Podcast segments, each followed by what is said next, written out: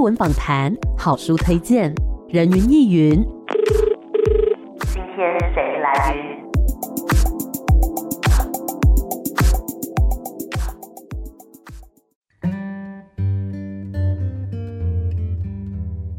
人云亦云，今天我来云。今天呢，人云亦云要带大家来认识一出舞台剧。我当时啊，在看这个视觉的时候，就觉得哇，好有意境，好美哦。但是刚刚呢，听到老师在讲，就说哇，拍摄的时候呢，其实还蛮狼狈的。好，我们等一下可以听老师来讲一下这个故事哦。今天要跟大家来聊的这个作品，是由动见体所带来的《落英》。让我们欢迎当中的男主角安元良老师。老师你好，Amy 你好，各位听众朋友大家。好，是我们这一次呢聊聊的这个作品叫做《落英》哦。那首先要请老师来介绍一下，这是一个什么样的故事呢？这是一群从小一起玩到大的儿时玩伴，嗯，里头四个男生一个女生，然后长大之后在中年的时候重逢，嗯哼，也是他们嗯人生最后一段的经历，好像绝命终结战。虽然听起来好像剧透，但这的确是这个戏一开始。就建立的基调。嗯嗯嗯。那刚刚讲到说，这是一群就是从小一起长大的同学嘛。那他们各自是什么样子的个性呢？呃，男主角叶国定，他是一个呃家境贫寒，但自己力争上游，所以中年重逢的时候，他是这里头大概事业最成功的。哦，看起来。也获得了美丽的娇妻，嗯，也就是他们当初那一群玩伴里头的女主角。是。那么其他人各自都有不同的成就，但是这些人的共同点就是金玉其外，败絮其中。哦。各自都有不为人知的背后辛酸故事。嗯哼，就是大家可能经历了一些成长之后，然后呢又重逢了。虽然看起来好像哎都还不错，但其实呢，也许都有自己的课题需要去面对。是的，嗯，那这一次有哪一些卡司演员呢？呃，女主角雪，也就是饰演我的妻子，她是赵小乔。嗯。另外饰演我从小到大的这些死党、巴迪好朋友，但也是敌人的哦。这些对手们有梁振群、叶文豪、廖元庆、吴思伟。嗯，所以每一位呢都是非常有实力的演员哦。那刚刚老师有讲到说，你的角色就是男主角叫做叶国定嘛？你觉得叶国定他的个性是怎么样？那跟您本身有什么相同跟相异的地方呢？嗯，他是一个扮猪吃老虎的人。哎，点点讲三话公布啊。这种男人在社会上的成功是会遭遇到很多人的嫉妒的哦。但他似乎也引以为荣。嗯。嗯嗯，呃，从小家境不好，甚至比人家晚读。对，他比同年纪的这些死党们年纪都大。哦，高中毕业之后也没办法像其他人一样去念大学，仍然在工作，但是也凭着这样的打拼，后来一路升到了一家公司的分公司的董座。嗯，然后在这个时候，他去勘察一个新案子的时候，跟这些老朋友重逢了。是，而同时也在跟老友相谈的过程当中，逐渐揭露了自己其实在婚姻还有内在其他方面的危机。嗯哼，刚刚老师讲到说是这个扮猪吃老虎嘛，那您觉得跟您自己有类似的个性吗？完全没有，完全没有。我一路就在想，我到底跟这个人有什么相像的地方？嗯，我刚刚从捷运走过来，对，经过了南门国中，那是我我自己的国中啊。母校，四十年前我也走在这条路上，我就想起来，在下了公车站。那时候还没有捷运，是在往学校，这大概要走个十分钟吧。嗯哼，路上呢，有时候快迟到了，有时候没有。对，不管怎么样，我好像都不由自主的扮起了一种游戏的心态。但这个游戏很竞争，我都想象走在我前面的通常是其他的同学啊，对，认识或不认识的，甚至有老师。嗯，我都设定了一个目标，我要在几步之内超过他们。哇，这个部分好像很像叶国定，就是暗暗的给自己设立了一个要超越的目标，嗯，但是其他人也根本不把你当一回事，嗯，所以自己养成的竞争心，可能在未来的人生不同的竞赛当中发挥了一些作用。但是叶国定的方式比较不是光明正大的，嗯嗯，对，他苦肉计吗？哦，对，他会用一些方式，因为他知道自己的条件是呃有一些缺陷，需要靠其他的方式，聪明才智。或者是用心，嗯，那他发挥那些强项，让自己获得成功，是，这给我很好的教训，我也应该要这样。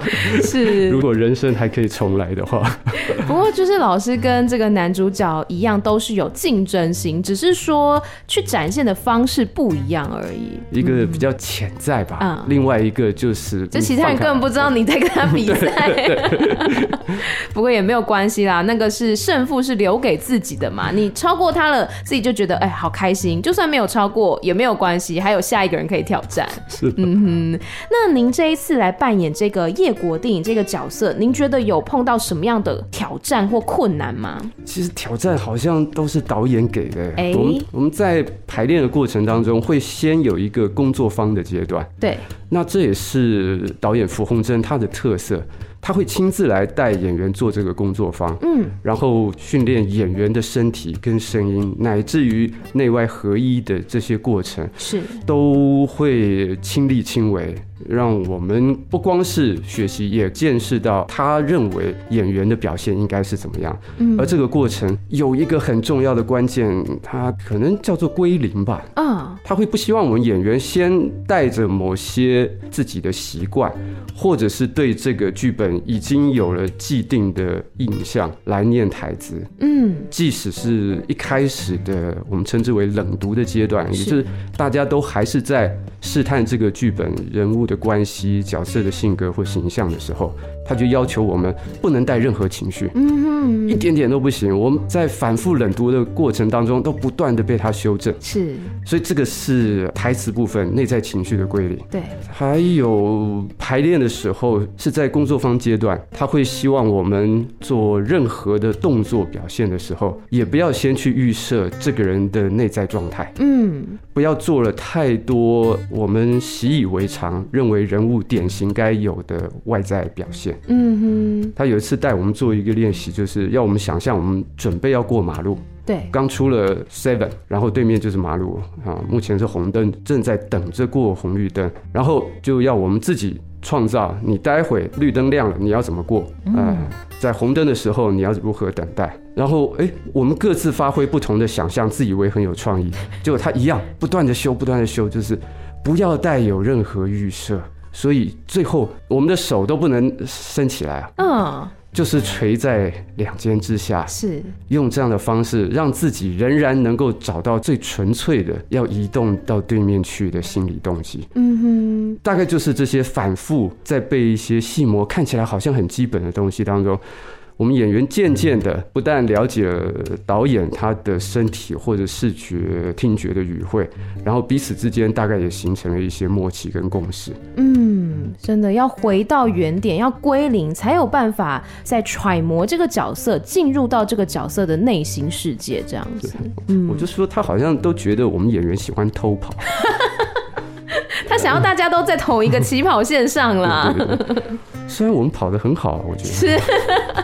是，但是还是要就是顾及每一个人他的可能脚步步伐不一样嘛，所以我们全部都退回到原点，一起出发。那刚刚说这个困难，听说在拍摄概念照的时候，我看这个天气，感觉真的蛮困难的，是吗，老师？所以怎么说呢？工作方比排练有趣，而拍宣传照比工作方还有趣。哇，这是在什么样天气下拍的啊？大家在先做这个形象设计的时候，先去。了一趟擎天岗，嗯，然后田野调查之后，就发现啊，这个场景非常适合。嗯哼。可等到当天拍摄的时候，天气非常差，对，满满的大雾，然后我们穿着厚重的大衣，仍然都在飘雨，是，甚至都要买那个什么姜汤啊，嗯、很热的热饮，啊、对对对。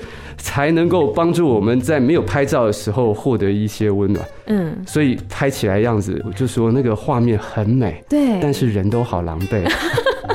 导演还嫌我们不够狼狈，还要我们那个发丝都需要好像粘在脸上，然后领带要打歪，或者嗯，是个非常难忘的经验。但是看到拍出来的成果以后，就可以想象说，嗯，为什么要用这样的形象来配落英？是，所以是本来就有决定说要用这种雾茫茫的天气来设计的吗？还是本来是晴天呢、啊？导演跟设计师这样说的，但我非常怀疑，就是 到了现场才随机应变。他们就是想要这样虐待我们。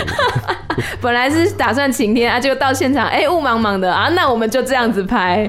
但我觉得才拍出来效果很好啊，嗯，就是很有苍茫的那种感觉。希望大家会喜欢。是是，那刚刚讲到嘛，就是有那种很天苍苍、雾茫茫的。其实因为我有读原著小说，我在读的时候呢，我不能讲他那个重要的情节。但是他的那个环境也让我觉得是这种很苍茫的。那老师，你觉得就是舞台剧的版本跟原著的版本在整体呈现上有什么不同的地方呢？如果就视觉而言，其实导演还有设计们是尽量。想要在舞台上呈现出小说的这个世界，嗯嗯，所以呃，比方说呃，芒草原，对，好，甚至是南横公路，嗯哼，然后车子出了车祸，这些元素其实都有被巧妙的安排在舞台上，请大家拭目以待，嗯哼。可是大概最大的不同，可能是来自于编剧哦，他在改编这个小说成为舞台剧本的时候，让这个唯一的也是最重要的女主角。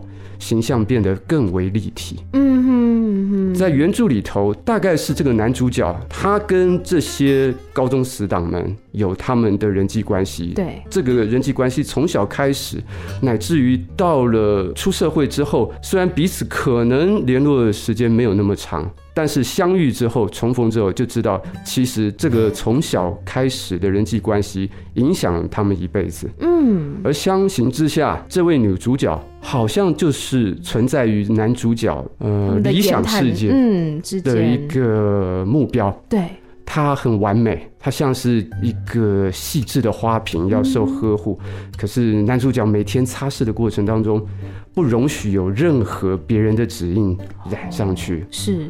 而我们的编剧徐立文就刻意把这个花瓶弄脏了。哦，但细节如何呢？这还是要请大家到 剧场亲自来见证。是，但是这个改编非常巧妙，也因此女主角虽然只有一人，但是她足以抗衡我们所有其他围绕在她旁旁边的这些绿叶。因为在原著小说当中，我记得这个女主角呢，她的存在就好像是只在这一些同学们的言谈之间，她比。较没有一个这么清晰的印象，但是在舞台剧的版本，她是有一个很明确的轮廓，甚至是可以跟其他人相抗衡的，而且是逐渐在回忆往事的过程当中被揭露的，哦，所以有点像是悬疑被揭晓的一个过程，嗯，非常精彩，是非常值得期待。那我们先稍微休息一下，待会再继续回到人云亦云。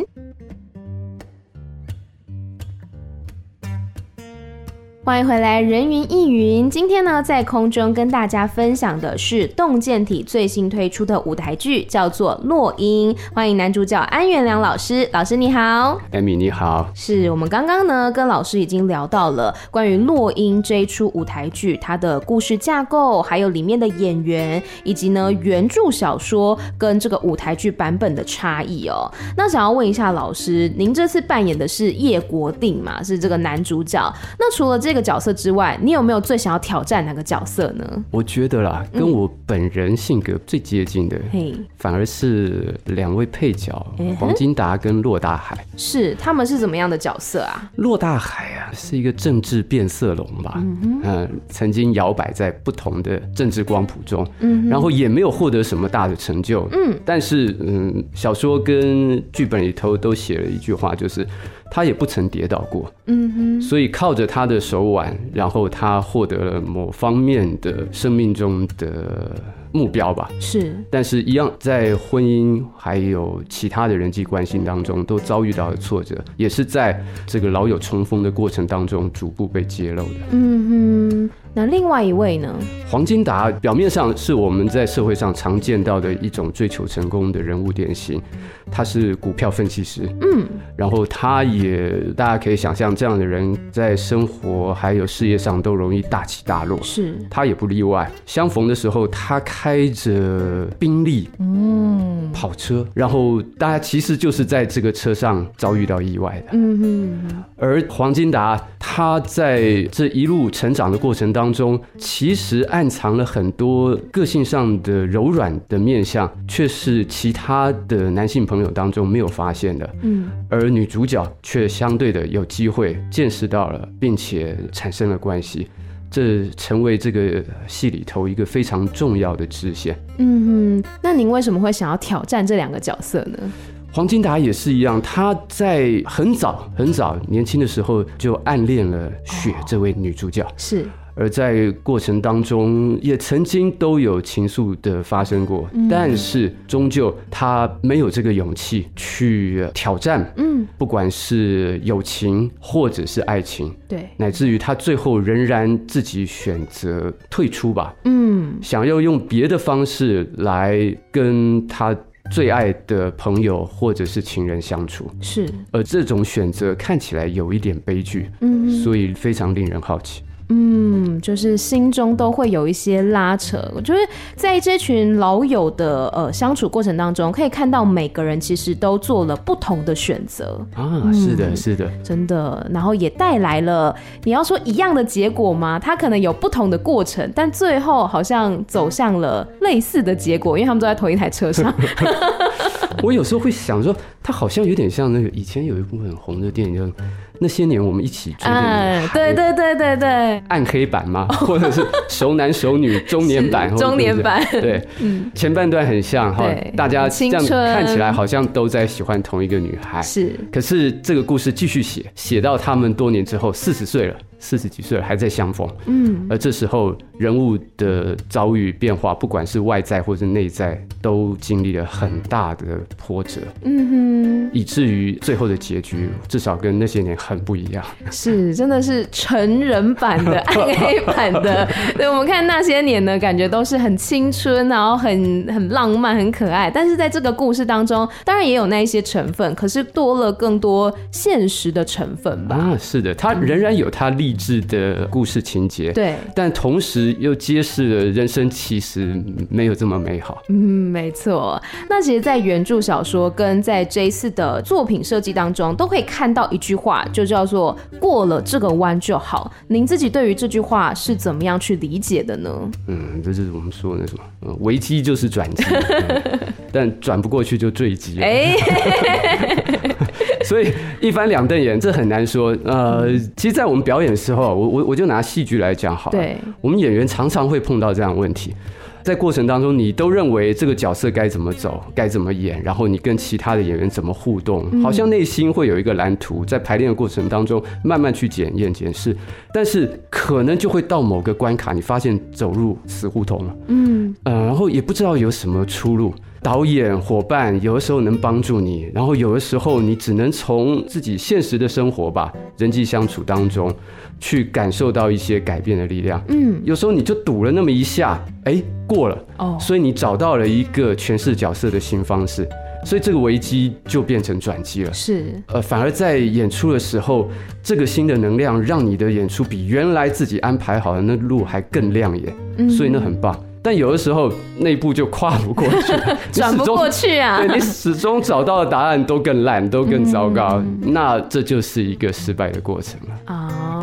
都会发生。但至少你试过了，你也知道说这条路是行不通的啊，是对，也算是有收获啊。对对对，所以这个弯无论如何还是得转啊。对啊，但是转不过去，嗯，落英就有给了很好的启示，哦，该怎么办？是大家可以期待一下。那这一次在跟其他演员的不管是排练啊，或是工作方的过程当中，有没有发生一些比较有趣的小故事呢？跟其他演员有关的？我们在做工作方的时候，还是很沉重。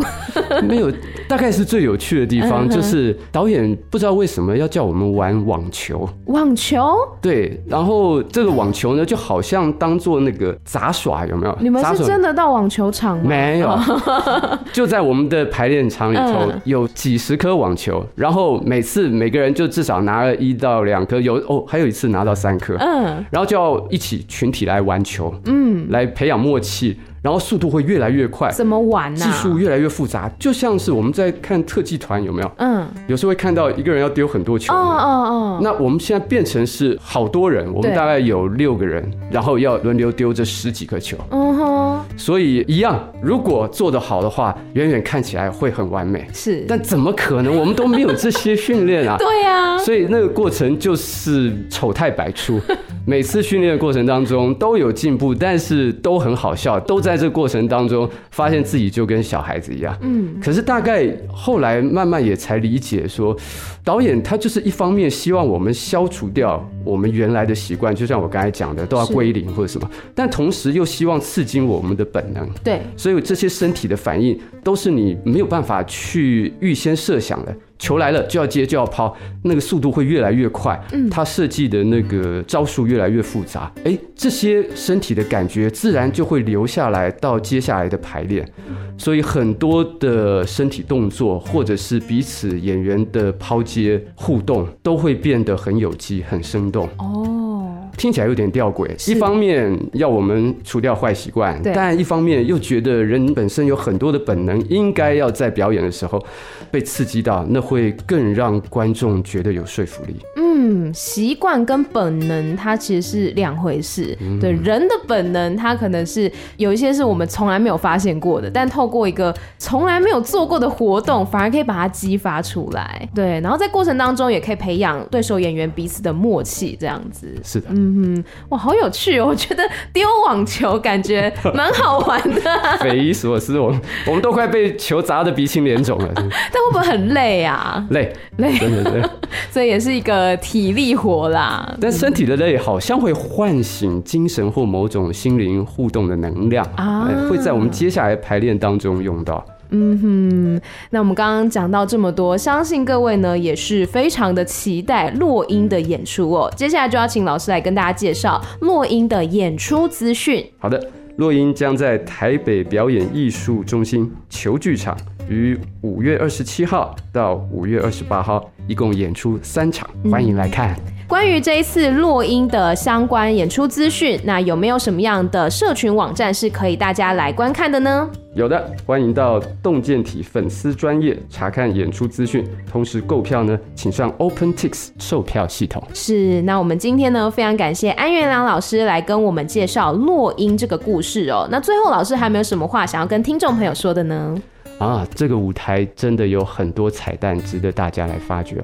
到目前为止，也还有我不知道的神秘结构设备。至少可以跟大家透露的是，舞台上真的会有一部车。哇哦！至于他会用什么样方式来展现，我们演员现在也都很好奇。在排练的过程当中，我们已经不断的试，但是终究。舞台设计，他们到时候会有什么精彩的创意呈现在球剧场的舞台上，请大家拭目以待。是，对于老师来说是惊喜，对于我们所有的观众来讲也是一个惊喜。欢迎大家呢可以走进剧场来支持动健体的《落英》这部作品。今天再次谢谢安元良老师，谢谢 Amy，谢谢听众朋友，谢谢，拜拜，拜拜。